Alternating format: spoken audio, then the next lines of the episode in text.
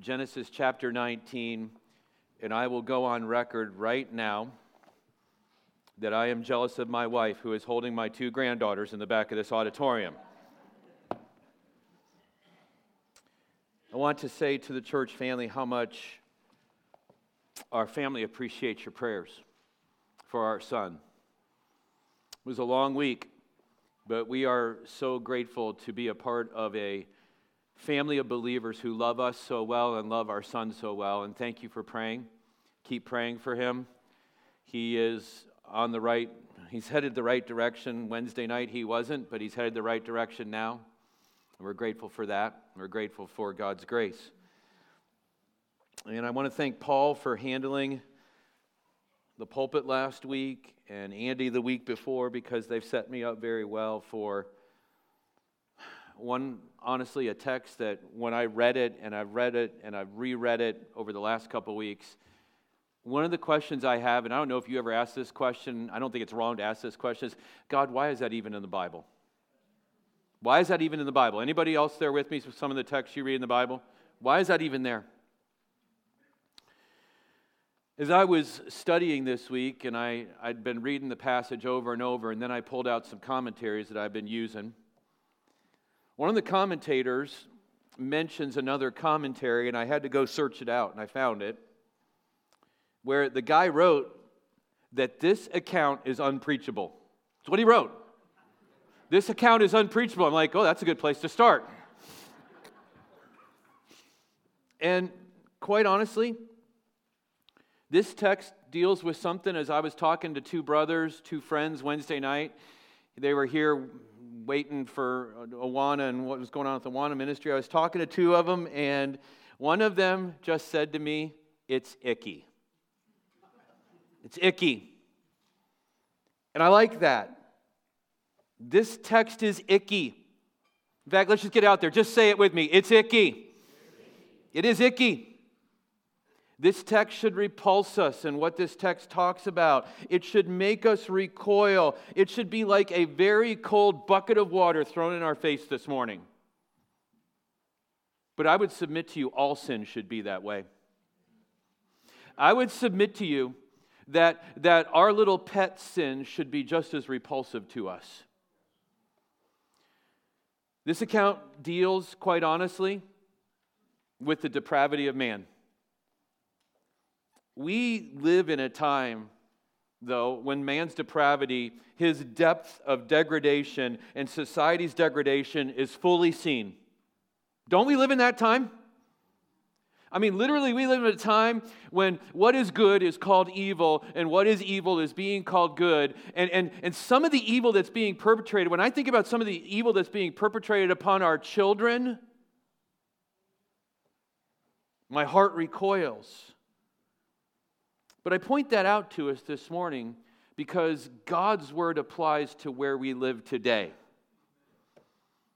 This passage of Scripture deals with With a, with a clear picture of the degradation of society. And we live in a time when it's clearly on display for us to see. So the question is, should we preach it? And the answer is yes. Last week, Paul did a great case of mentioning Second Timothy three sixteen and seventeen, that all Scripture is profitable. I'm not going to re-preach that to you. He did a great job with that. But I'm going to ask you a question. Because there's kids in the room this morning. And some of you are like wrestling with, should my kid even be in here to hear this this morning? And I just have this question for you this morning. Would you rather your family learn about the evil in the world from God's word or from a Netflix documentary? Would you rather them learn about it from God's word, or would you rather them learn about it from a YouTube video? Would you rather them learn about it from God's word or for some popular novel that's being peddled through our school system? Because those things are happening. And I would submit to you, you got a kid in the room here this morning, don't be afraid of their questions. Answer them honestly. Because the sin that's in this passage is in our world today. And there's greater sin that's in our world today. So we're going to read this morning Genesis chapter nineteen, verses thirty through thirty-eight. But before I do, I am keenly aware that this passage could be really painful for even some of our church family to hear because it hits really close to home. It hits really close to home. Maybe you have a family member, or maybe you yourself were touched by something very similar to what happens here in this text. Aren't you thankful for God's grace? Aren't you thankful for His grace? So before we read this, I'm going to pray. Because, man, if we need to pray over any text of Scripture, this is one we need to pray over. So join me as I pray this morning. Father, You don't hide our condition from us in the Word. You don't hide the world's condition from us in the Word. At times we read the Word and our rating isn't even bad enough. We have to put an X on it at times. And this is one of those passages, God.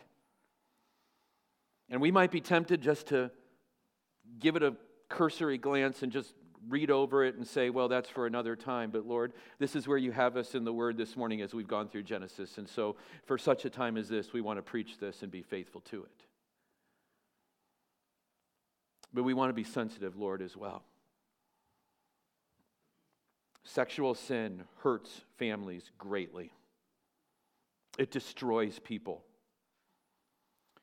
And what we're dealing with here this morning is probably some of the grossest sexual sin. But I also know this. In the end, You call Lot a righteous man, which tells me that Jesus died for the sin of Lot. And if He died for the sin of Lot, He died for my sin. And He died for the sins of these, my friends, in this room. So we want to tap into that grace, the grace that only You can give this morning as we look at this passage. In Jesus' name, amen.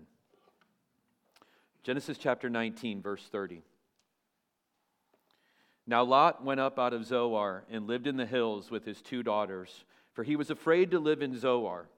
So he lived in a cave with his two daughters. And the firstborn said to the younger, Our father is old, and there's not a man on earth to come in to us after the manner of all the earth. Come, let us make our father drunk, or drink wine, and we will lie with him that we may preserve offspring from our father. So they made their father drink wine that night, and the firstborn went in and lay with her father. He did not know when she lay down or when she arose. The next day, the firstborn said to the younger, Behold, I lay last night with my father.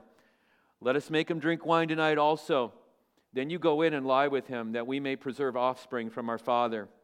So they made their father drink wine that night also, and the younger also, and lay with him. And he did not know when she lay down, or when she arose. Thus both the daughters of Lot became pregnant by their father. Go ahead, and you're thinking it. It's icky. The firstborn bore a son and called his name Moab. He is the father of the Moabites to this day. The younger also bore a son and called his name Ben Ammi. He is the father of the Ammonites to this day. So let's unpack this account. But I'm not going to spend a lot of time unpacking this account. It pretty much speaks for itself.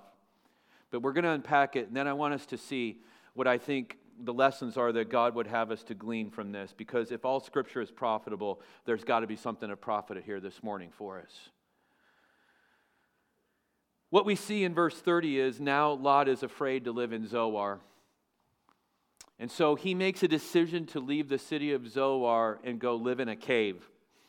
Have you ever found this to be true, that fear is never a good motivator for you? Now, sometimes fear serves us well. Like, if I'm af- if I'm afraid of a bear chasing me, I'm going to run. But fear usually just isn't a good motivator. And here Lot makes a decision based on fear.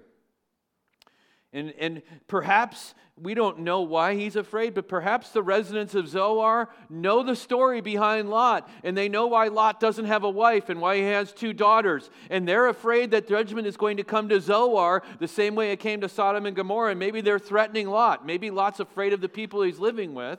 Or maybe Lot himself is just afraid that God may just torch another city. I don't know what's motivating Lot here, but I know this. Lot and his daughters have now made this decision that the best place for them to live is in a cave. Now, you and I may think of some really kind of cool cave like Mammoth Cave or the Olentangy Caverns and that kind of thing. Most likely this was just your typical run-of-the-mill cave. And in this time, most caves were used to bury dead bodies. That's what caves were used for. And so now Lot and his daughters have come to the point where his best judgment has led them to the point where they are now living in a mausoleum. A mausoleum, a place where dead people are buried. There's no light in this cave. It's a place of isolation. It's a place of darkness. It's a place of loneliness. And he's gone there intentionally because he's afraid. The second thing I want you to see in this text is, is I want you to see that his daughters were truly citizens of Sodom. They were truly citizens of Sodom. Sodom was all they knew, and it had totally influenced their thinking. And, and, and parents, I want to talk to you this morning. The choices you make where you live and how you live where you live and, the, and, and how you conduct yourself, your lifestyle, your habits, they have a profound impact on your children. They have a profound impact on your children. These girls absolutely took their cues from the world around them, the world that they knew, the world that they grew up in. I want to point out to you a couple things that our text doesn't. Because there is this thought, and I read it in commentaries, and I'm like, are you kidding me? There is this thought that incest wasn't completely forbidden in the world of this time. Well, we know this. Leviticus chapter twenty, which comes later, God's law, he pro- specifically prohibited incense in Levitic- or incest in Le- Leviticus chapter twenty. But there were also other laws that were recorded during this time. Hittite law said this, that, that if you were caught committing incest, you were going to be punished by death immediately. The Code of Hammurabi, remember that from your history class? The Code of Hammurabi, which, which governed all of Mesopotamia, said this, that incest was forbidden in the culture, and if you were caught committing incest, you were cut off from the culture. You were an outcast. So, lest you think that the gir- these girls, because of their situation of living in Sodom and, and, and being so corrupted by, by the culture around them that they are innocent in this, they're not innocent in this. But they are scarred, and here's how they're scarred. When your father offers you up to satisfy the unnatural, wicked desires of wicked men, your love and your respect for your father fly out the window. And here we have, here we have daughters who are just acting like their father would in the situation. Think back to what Paul preached last week. Lot's in a tough situation. He's got these visitors who are with him. He has to protect his visitors, right? And so what does he do? He offers his daughters to the men of Sodom to do with what they would with them. He takes matters into his own hands. His daughters are now in a situation where they have no children. And if you're a, if you're a single woman and you have no children, you have no hope in life, especially in this culture. They have no one to take care of them. And so what do they do? They take matters into their own hands. Where did they learn that, church? Their father. They learned that from their father. And so Lot's daughters knew it was wrong, and they knew it was unnatural. How do I know that? Because they had to get their father what? Drunk. They had to get their father drunk. Lot wasn't in full control of his faculties, but he also wasn't completely unconscious either. And their sin results in the birth of two sons. And I have a question for you. We talk about it on Sanctity of Life Sunday. We talk about it at other times. My precious granddaughters have made their first appearance at church here this morning. Let me ask you a question, church. Who gives life? Who gives life? Did God give these two lives too? He did. He did. Why? We have to ask ourselves, why? Why, God? Because we're, we're going to find out, because we, we see there in the text that these two sons grow up and they father two nations, and these two nations are going to be a thorn in Israel's side going forward now. Why? Why, God? Why? Why even bring this shame even further? Well, because here's what we know about God. God will sovereignly achieve His glory even in the ickiest of situations. Don't believe it? Look at the ick in your own heart, and doesn't He get the glory somehow? So that's the account. Two daughters get their father drunk, they have sex with him, and they produce children. Gross, right? Gross. What are the lessons to be gleaned in this? How is this profitable? Well, I think probably in my mind as I was wrestling with this, one of the one of the biggest things that I see is, is that the lure of sin and the lie it delivers are not worth it ever. The lure of sin and the lies that sin deliver are never worth it. And it's going to be wrong of me not to bring it up again. I know it's been brought up by Pastor Andy. I know it was brought up last week by Paul. But this is our last time of seeing Lot. This is Lot's last, last mention in the Old Testament, really. Lot did not set out to be an incestuous man. Do you know that? I believe that, don't you? Lot never set out to be an incestuous man. The lure of sin never looked that ugly to Lot. Sin didn't knock up, walk up to Lot's door one day and say this, knock, knock, knock, I'm sin, Lot, and here I am, and I want to turn you into a man who's going to commit incest with his daughters. Sin never shows up that way. In this case, sin showed up. Sin showed up to Lot this way. It knocked on the door and it said this in Genesis chapter thirteen. Go back with me to Genesis chapter thirteen, because that's when sin showed up with Lot. Remember, Abram and Lot have so many sheep and so many herdsmen that they can't get along. And, the, and, and Abram's herdsmen are fighting with Lot's herdsmen. And, and by the way, w- w- did, did, Abram, did Abram just bring Lot along, or was Lot a key player in this all along? Abram just brought him along, didn't he? Lot was never a key player in all this. And remember what Abram does, that gracious act where he says, okay, Lot, here we are. Look all around. You take what you want first. You go whichever way you want. I'll go the other way. And remember what Lot did. Verse ten of chapter thirteen. Lot lifted up his eyes and saw that the Jordan Valley was well watered everywhere like the garden of the Lord. He saw it and it looked like Eden to him. The appeal was there. The appeal was there. And look at verse eleven. So Lot chose for himself all the Jordan Valley, and Lot journeyed east. And verse twelve tells us this, that he moved his tent as far as what?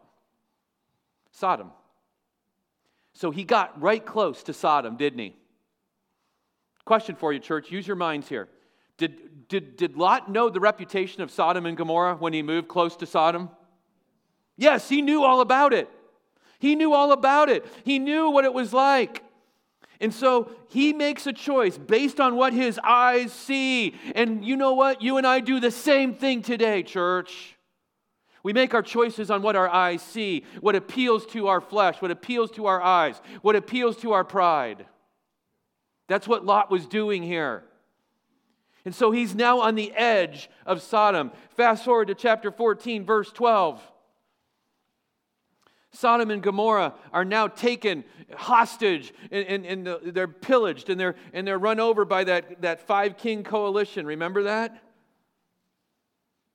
Verse twelve, they also took Lot, the son of Abram's brother, who was dwelling where? So between chapter thirteen and chapter fourteen, Lot has now, he's done living in a tent on the edge of Sodom. Where is he? He's living in Sodom. That's what sin does. That's what sin does. Everybody look up here. Kids, look up here. That's what sin does. It tells you that everything is going to be all right. It's all right to move into Sodom.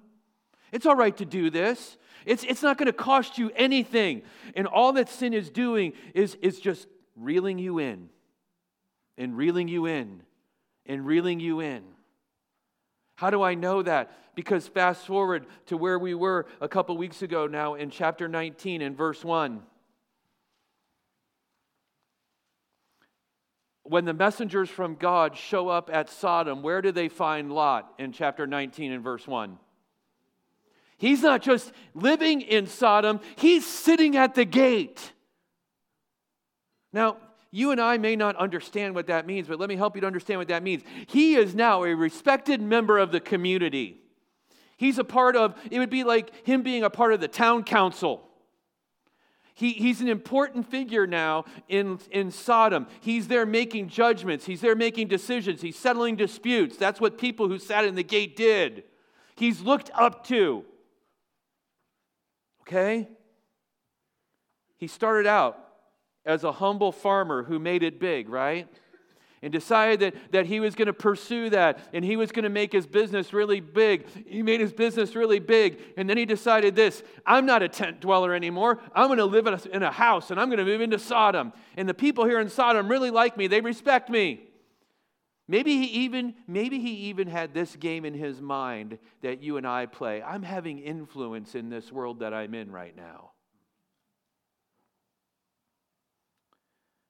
And it doesn't stop there, because last week in our text we saw this. Not only is he sitting in the gate, he is doing what every one of us, when we start playing with sin, get forced to do. He's straddling the line now. He's trying to keep his foot on both sides of the line. He's trying to appease the world, and he's trying to do the righteous thing. And you can't do it. You can't do it. If in your mind right now, I don't care how young or old you are in the world, if in your mind right now you are wrestling with sin and you think that you can keep sin happy and you can keep God happy, you are woefully mistaken. You can't. Like, my parents don't know about this. They don't know what's going on. I can keep them happy and keep them in the dark. You're not keeping God in the dark. My spouse doesn't know what's going on. You can't keep your spouse in the dark. My boss doesn't know what I'm doing. The leaders of my church don't know what I'm doing. God knows what you're doing. You can't keep God in the dark. So he goes from right there with Abram to the edge of Sodom, to a house in Sodom, to the gate of Sodom, to straddling the line, and now where does he end up? In a cave. Make no mistake, sin will always take you to a dark, cold place. Always will take you there. That's always the destination. That is always where the final destination is. It's always to a dark, cold place. Sin delivered far more than Lot wanted, didn't it? It delivered far more. He delivered, he got a lot more than what he signed up for, didn't he? He signed up for the green garden-like atmosphere just outside of Sodom, and he ended up living in a cave. Can I point out to us that the world and the world system are literally programmed to suck us in that way? That's what Satan's doing. He, he, he knows what he's doing. He wants to suck us in. Incrementally, systematically, before, and we're getting more trapped and more entangled and more trapped to the point we can't get out, and the next thing you know, we're in a cave and there's no way out but through Christ himself. So I think the first lesson here is, is that sin always takes us farther than we want to go, doesn't it? The second lesson here, and I want to talk directly to dads and grandfathers. Dads, grandfathers, our sins have devastating effects on our children and on our children's children. Amen. Devastating effects. What's interesting is, play what if with me. You ever like to play what if? If I'd have only invested in Microsoft or Apple, right? What if, right? what if Lot had humbled himself and had said this, you know what? I'm not running over the hill this way. I'm running over the hills on the other side, and I'm going to run back to Abram. I don't know this for sure, but the command in, in the text that we had last week was, the angels, the messenger said, go over the hills and depart. Get over the hills, remember? Do you know if he'd have gone west instead of east, he'd have gone over the hills and he'd have ended up where? With Abraham. But you know what? To go back home means you have to humble yourself and eat some humble pie, doesn't it? To return to return to Abraham means you gotta you gotta say, you know what? You were right and I was wrong. But if Lot had humbled himself, just play what if with me, would there have been plenty of young eligible men in Abram's household for Lot's daughters to kind of, you know, kindle their romance with? Do you think, do you think that Abraham had some good men servants that he had trained that would be good men who would have been honorable men, would have been marriageable men? Just, just what if?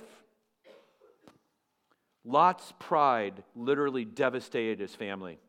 And men, our pride will have great detrimental effect on our children, our grandchildren. It'll be worse for them than any junk food that you ever feed them. We're so worried about what our kids eat, but we're not worried about what our kids are consuming into their hearts. I'd rather your kids be totally obese and drinking Mountain Dew and Oreos all day and have a right heart with God. Don't quote me on that, I know. I'm looking out at the pediatrician and he's just like, and it's out on the internet. You understand what I'm saying though, don't you? We're so consumed with what they're taking in, in, in physically that we're not consumed about what they're taking in spiritually and mentally. I mean, when was the last time you evaluated your school's curriculum? You might want to do that. You might want to do that. And Lot's habit of managing his sin produced two daughters who had no moral compass at all. No moral compass at all. Because his moral compass had been pulled so far from true north that his daughters had followed him and their compass was way off. Dads, grandfathers, you better make sure your compass is pointing to the true north of Jesus Christ, because your kids are going to follow you. Where are you leading them to? So secondly, the sins of the father have great devastating effect on the children. Thirdly, there is a long-term effect in sin. How many of you are like me? I get caught in sin, and I and I, and I do. I get genuine sorrow over it, and I want to repent of it, and I want it to all be fine and no more consequences. How many of you are like me? Problem is, sin, sin produces long-term consequences. It's always more devastating. I was thinking about it this week. It was back in November that my son had the surgery to cut the cancer out of his body, right? And after his surgery, after his recovery, he looked good, right? Many of you saw him. He looked good, right? But then he had to go through the consequences and the chemotherapy and all that stuff, and that stuff just literally kills you. Some of you have dealt with that. Family members who've dealt with that. You know, it'd be enough to just go through the thing where we have to cut the sin out, but we have to deal with the aftermath of it, don't we? We have to deal with the aftermath of it. And the aftermath is we now have two very visible products of sin. A kid named Moab and a kid named Ben Ammi. Do you know the Moabites and the Ammonites, along with the Ishmaelites and the descendants of Esau, the Edomites? Four, four people, four kids in our Bible, in Genesis, those four son, or products, you know, Moab, Ben Ammi, Ishmael, and Esau, all four of their descendants proved to be a thorn in Israel's side for a long time. But in spite of this, God uses these nations for his glory. Ruth, who is in Christ's line, guess what nation she was from? Moab. Moab. Even here in the cave, when all this gross stuff is going on, in the mind of God, he's got some redemptive purpose in it. And aren't you so thankful for that? Which tells me this, in all the ick in my life, God's got some redemptive purpose in it.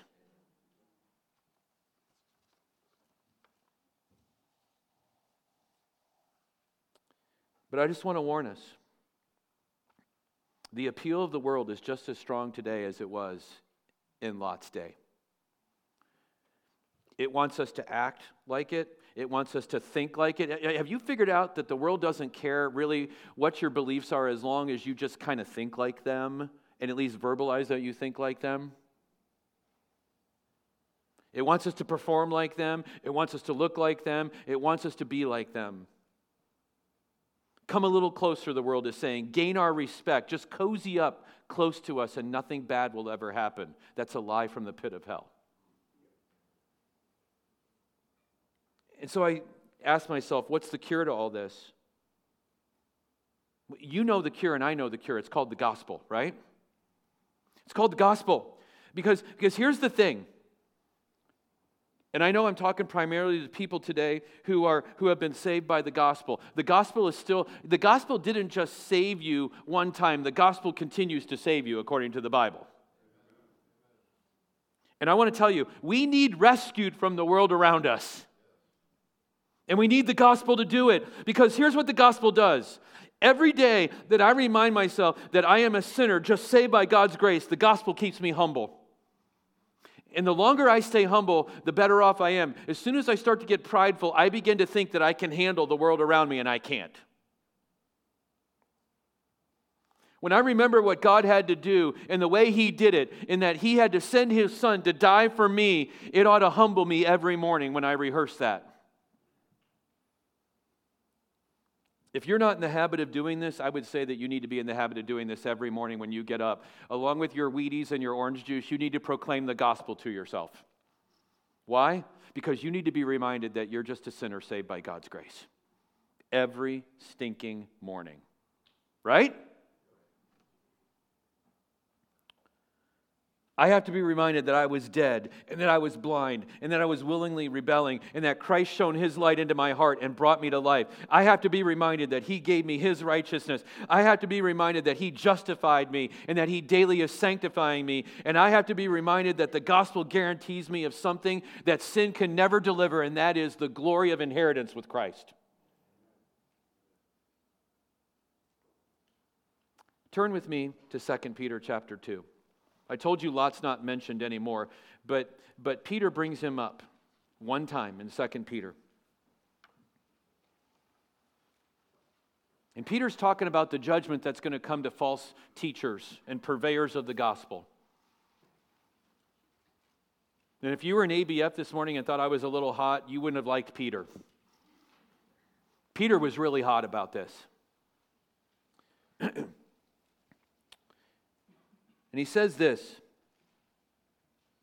verse four, if God did not spare angels when they sinned, but cast them into hell and committed them to chains of gloomy darkness to be kept until judgment, and if he did not spare the ancient world, but preserved Noah, a herald of righteousness, with seven others when he brought a flood upon the world of the ungodly, and if by turning these the cities of Sodom and Gomorrah to ashes, he condemned them to extinction, making them an example of what is going to happen to the ungodly, and if he rescued who? Who? Say it. You mean the guy who committed incest? Church, that Lot? Church, that Lot? The icky one?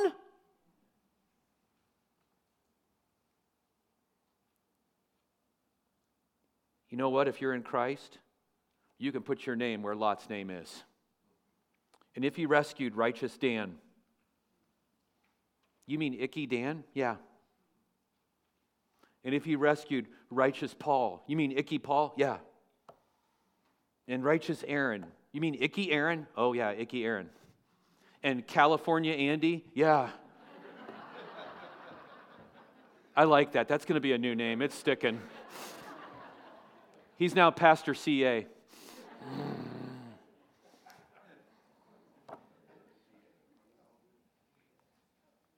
But notice what Lot, notice the description of Lot. Greatly distressed by the sensual conduct of the wicked, for as that righteous man lived among them day after day, he was tormenting his righteous soul. It's really easy. It's really easy, isn't it, to fall into the path of Lot? We we live. We live with the unrighteous every day, don't we? And it torments our souls. And in some ways, we make it even worse, don't we? Because we just like, we go out there and we willingly consume whatever they're giving to us, right? We just gobble it up, right?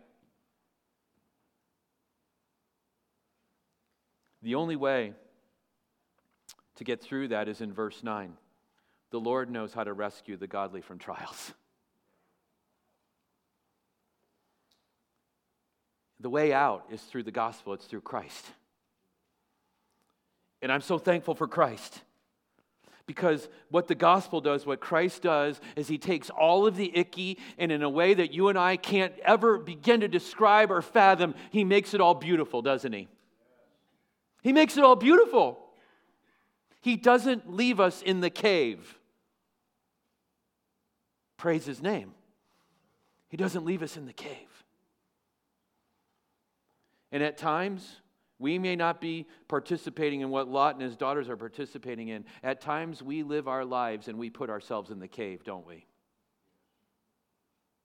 With the way that we sinfully act and live. And God loves us too much to leave us in the cave. He rescues us. I don't know what you're wrestling with. Maybe you're not wrestling. If you're not wrestling with sin this morning, just thank God, because it's nothing you did. It's what he's doing. Okay? But if you're wrestling with sin this morning, the only way out is through Christ. The Lord knows how to rescue the godly from trials. He knows how to do it. We don't know how to do it, but he does. Run to him. Run to him. Father, what, what grace. And what a reminder. Lot did nothing to be declared righteous. Good grief. He, he ran to the city of sin. He pitched his tent next to it. Then he moved into it. Then he became one of the respected members of the city of sin. And then he watched it burn up. And then he ended pretty badly. But yet, you declared him righteous. I'm so thankful that in Christ we can be declared righteous. For those in this room who are wrestling with sin in their lives, if they're not the children of God, maybe today would be the day that they would run to Christ for salvation. For those of, in this room who are his children and they're wrestling with sin, maybe today would be the day that they would run to him and find that he rescues us from our caves. We thank you for Christ and for his grace. In Jesus' name, amen.